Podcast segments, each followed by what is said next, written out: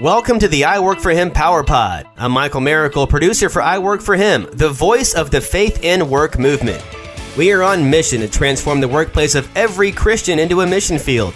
Each quick listening Power Pod is designed with you in mind and jam packed with kingdom resources to help you connect your faith and work. How will this impact your workplace? Let's find out right now. Rising above a toxic workplace, the five languages of appreciation in the workplace, the vibrant workplace, sync or swim. When it comes to the workplace, there are thousands of books out there on leadership and management, but few authors have hit the trifecta in my world. Three books that I love, and all three of them significant and impactful. Today, we're visiting with Dr. Paul White and his wife Kathy in Wichita, Kansas. Dr. White is a noted author, speaker, psychologist, and yes, an all around nice guy.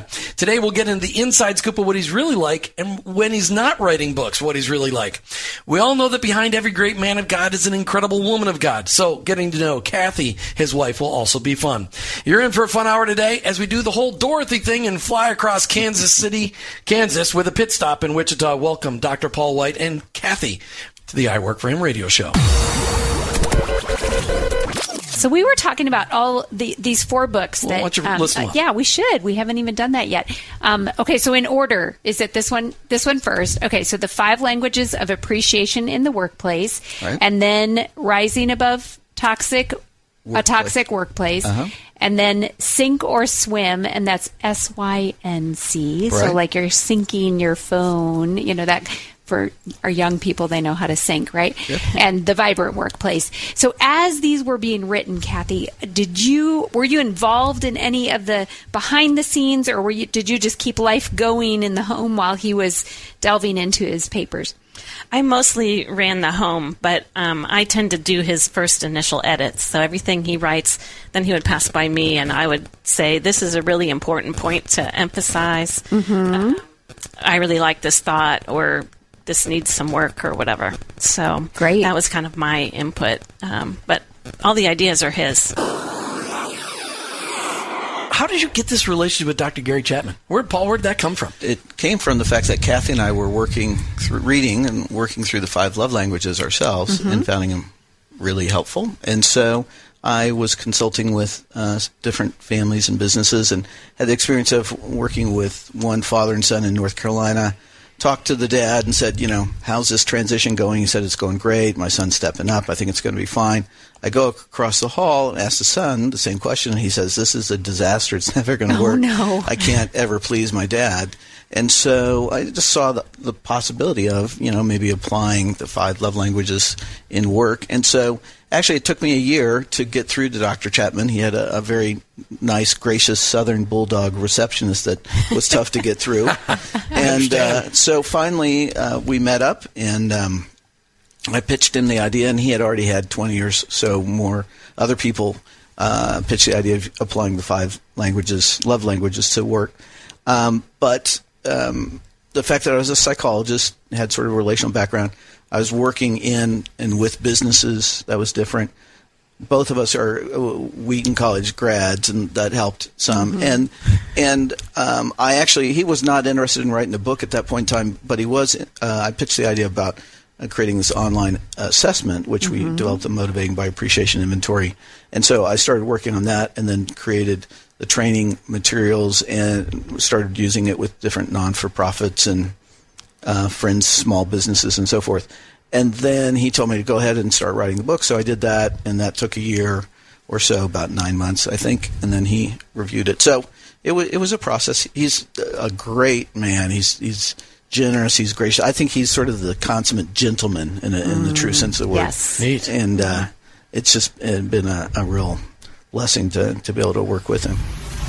I love the five languages of appreciation in the market in the workplace. Love that.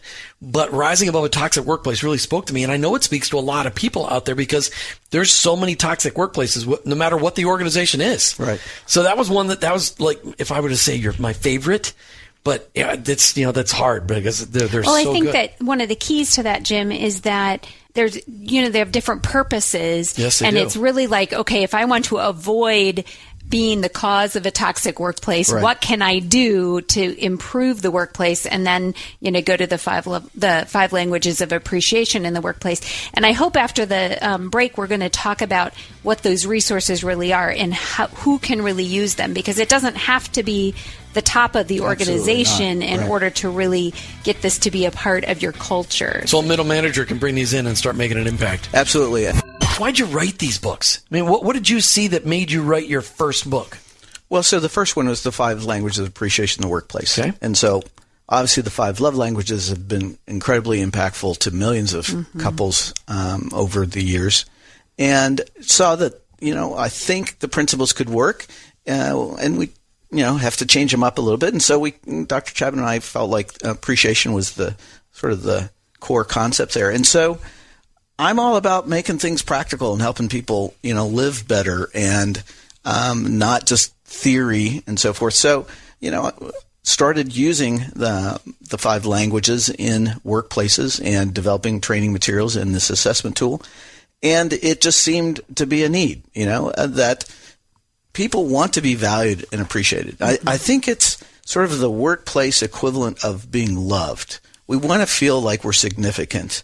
And so when we do something, when we c- create or, you know, put something of ourselves into our work, we want to know that it's valued, not just mm-hmm. by ourselves. Yeah, we have to, you know, sort of sometimes just do it because it's what we should do, but eventually you'd like to know that somebody else values it as well. And so that's sort of where it came from, and it seemed to really strike a chord, especially as in the workplace. There was a lot of focus on employee recognition programs.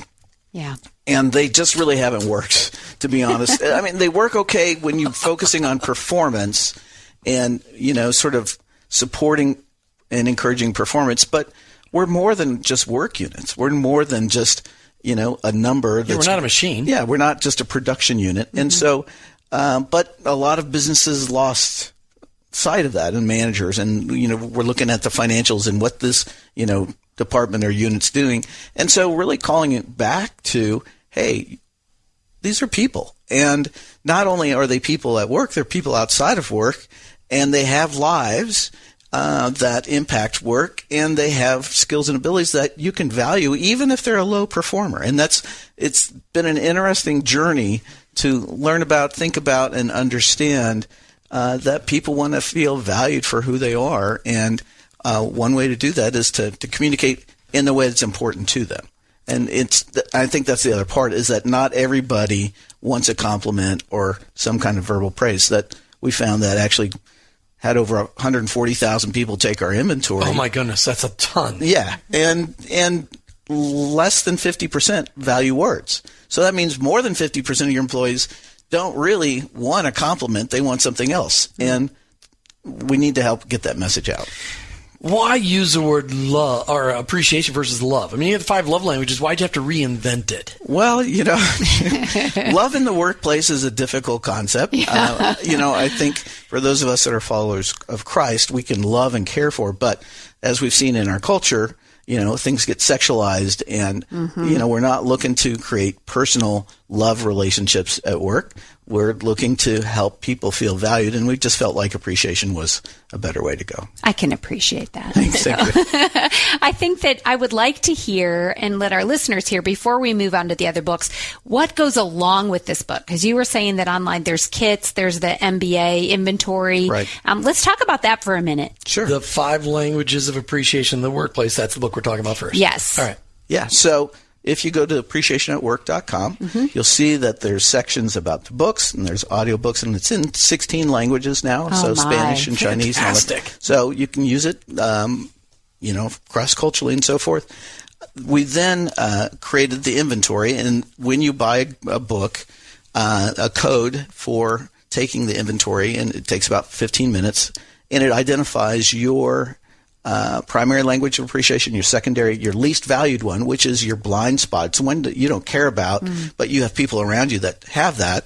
And then we can create uh, a group profile for your team so that people know how to show appreciation to one another. And that's one of the lessons we learned over time is we initially we really focused on managers and supervisors, but what we found is that people first of all, want to know how to encourage their colleagues because when somebody's having a bad day, who knows first? It's the person that's sitting next to him. It's Right. not necessarily a supervisor.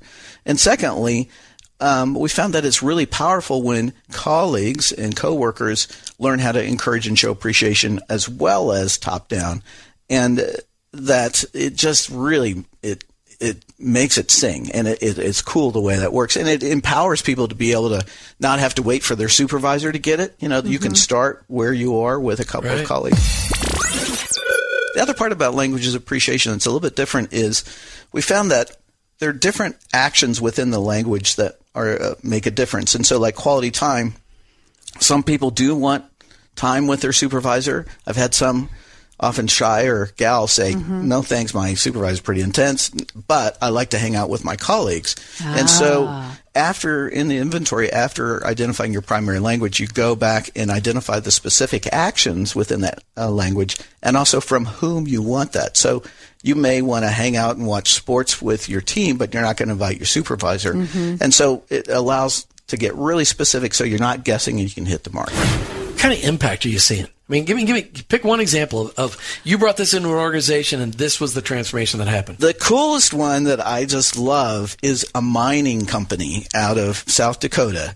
Now, you wouldn't think about miners and quarry workers and, you know, truck drivers, but they uh, brought me in and I did a, a leadership training, a half day leadership training for uh, all of their managers and supervisors. And then they uh, had, I think, five or six of their uh, people t- go through our course. And then they, over the past year and a half, have gone out and taken everyone in their organization through this um, and done, you know, the the studies and sort of applying it and have people take the inventory so they know uh, one another's uh, language appreciation. And I had a call with them, uh, the COO, uh, who uh, told me, he said, you know, when uh, this was first brought to me, I just was not a fan. I was not excited. He said, I am your number one fan. Now, he said, because now when we even have exit interviews that people leave for whatever reason, most often the one thing that they say that really they loved about the company was going through the appreciation work training and finding out both how they were encouraged and how others were. And he said it's transformed our culture.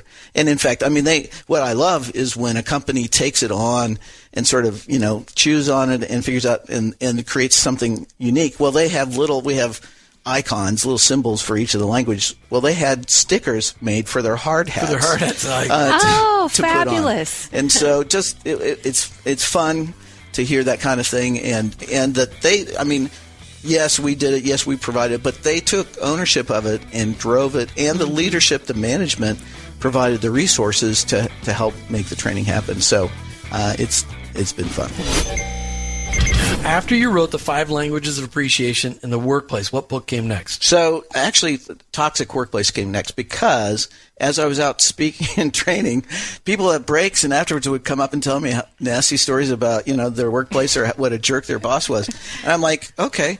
But it just kept coming. It was waves and waves, and so then we we have a number of you know we got 120,000 people on our newsletter list, and we will use it to get polls, and we sent it out and said, hey, tell us about toxic workplaces and you know and so we got just hundreds and hundreds of responses and sort of culled that as well as followed up and interviewed a number and that's sort of what happened because mm-hmm. it was just such a huge felt need that and, and unfortunately it still is. I mean there's just a lot of nasty workplaces out there. Well, and it seems like the you know the industrial revolution brought about workplaces that well, obviously unions had to come into place in order to be able to provide protections, and, and people it went we went from this ag- agrarian economy to an industrial economy where people just became a number instead of significant, and we're kind of making that swing back where people are figuring out businesses that really focus on people, the heart of the people. Right. Then all of a sudden, those businesses are succeeding to a level that business hasn't succeeded. I mean, and you're on the wave of that. You're, you started the wave of that. This this languages of appreciation in the workplace gives managers, leaders, owners the ability to actually see their people for who God created them to be. Right. Well, you know, the financial crisis that happened in 2008, 2009, I think was evidence of capitalism without a biblical worldview leads to greed. and and that's the same thing in businesses. If you focus solely on making a profit, then you will wind up basically, um, you know, just using people as resources and not treating them as people. And so Right. Um, we've got to have a call back to that. Not not everybody obviously comes from a Christian worldview in in our culture today, but there are a number of people that understand the need to value people, um, and and lots of times, you know, they're more unfortunately more receptive than some Christian leaders, which I, I'm still trying to figure out. So, Rising Above a Toxic Workplace describes toxic workplaces, how people should respond to it, and sometimes they just have to leave. But the Vibrant Workplace talks about what does it look like mm-hmm. when you actually put all this stuff into practice. Talk about that book. Well, that really was the culmination of working in this area for 10 years and seeing what works well for organizations, what doesn't, what are the sort of common repetitive barriers. And so I identified sort of 10 common obstacles, and that's the, that's the, the subtitle of the book of it's overcoming uh, the obstacles to building a culture of appreciation. And I guess a point I want to make is that this is not for, I mean, it can be used by top level leaders, but really it's about just plain employees, supervisors, managers. It doesn't really matter where your position is. You can make a difference, and that, I think to me that's an important mm. point. Like even in a toxic workplace, it's not only not you don't want to create it, but how do you survive one? Mm-hmm. And and you can survive it. Now, depending how bad it is and where you are, I mean, it can be tough, and sometimes you have to leave. But lots of times, it just takes a few people to work together and you can at least make a an area of health within your organization.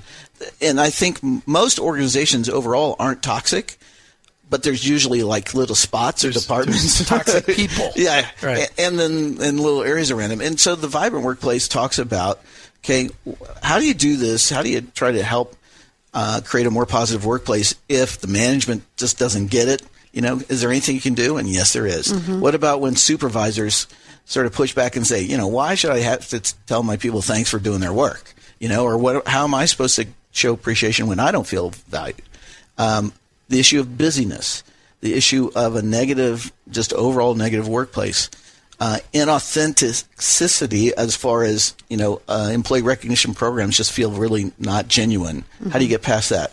How do you get past the issue of people who are difficult to appreciate? You know, not everybody is as nice as we are. You know, it's always somebody else too, right? So you know, and and cross cultural issues, difficult settings. I mean, what if you work in a setting where you're actually supervising people on a different shift? How do you deal with that? You know, and or different cultures. You've been listening to I Work for Him with your host, Jim and Martha Brangenberg. We're Christ followers. Our workplace, it's our mission field, but ultimately, I, work for Him. Thank you for listening to the I Work for Him Power Pod with your hosts, Jim and Martha Brangenberg. Want more? Hear the full broadcast at iworkforhim.com. Stay connected and receive Power Pack content when you sign up for our blog at iworkforhim.com or follow us on social media at iworkforhim. And finally, if today's message inspired you, please subscribe, rate, and review the show on your favorite podcast platform. Your review helps launch more workplace missionaries across the nation. That's at iWorkForHim and online, iworkforhim.com.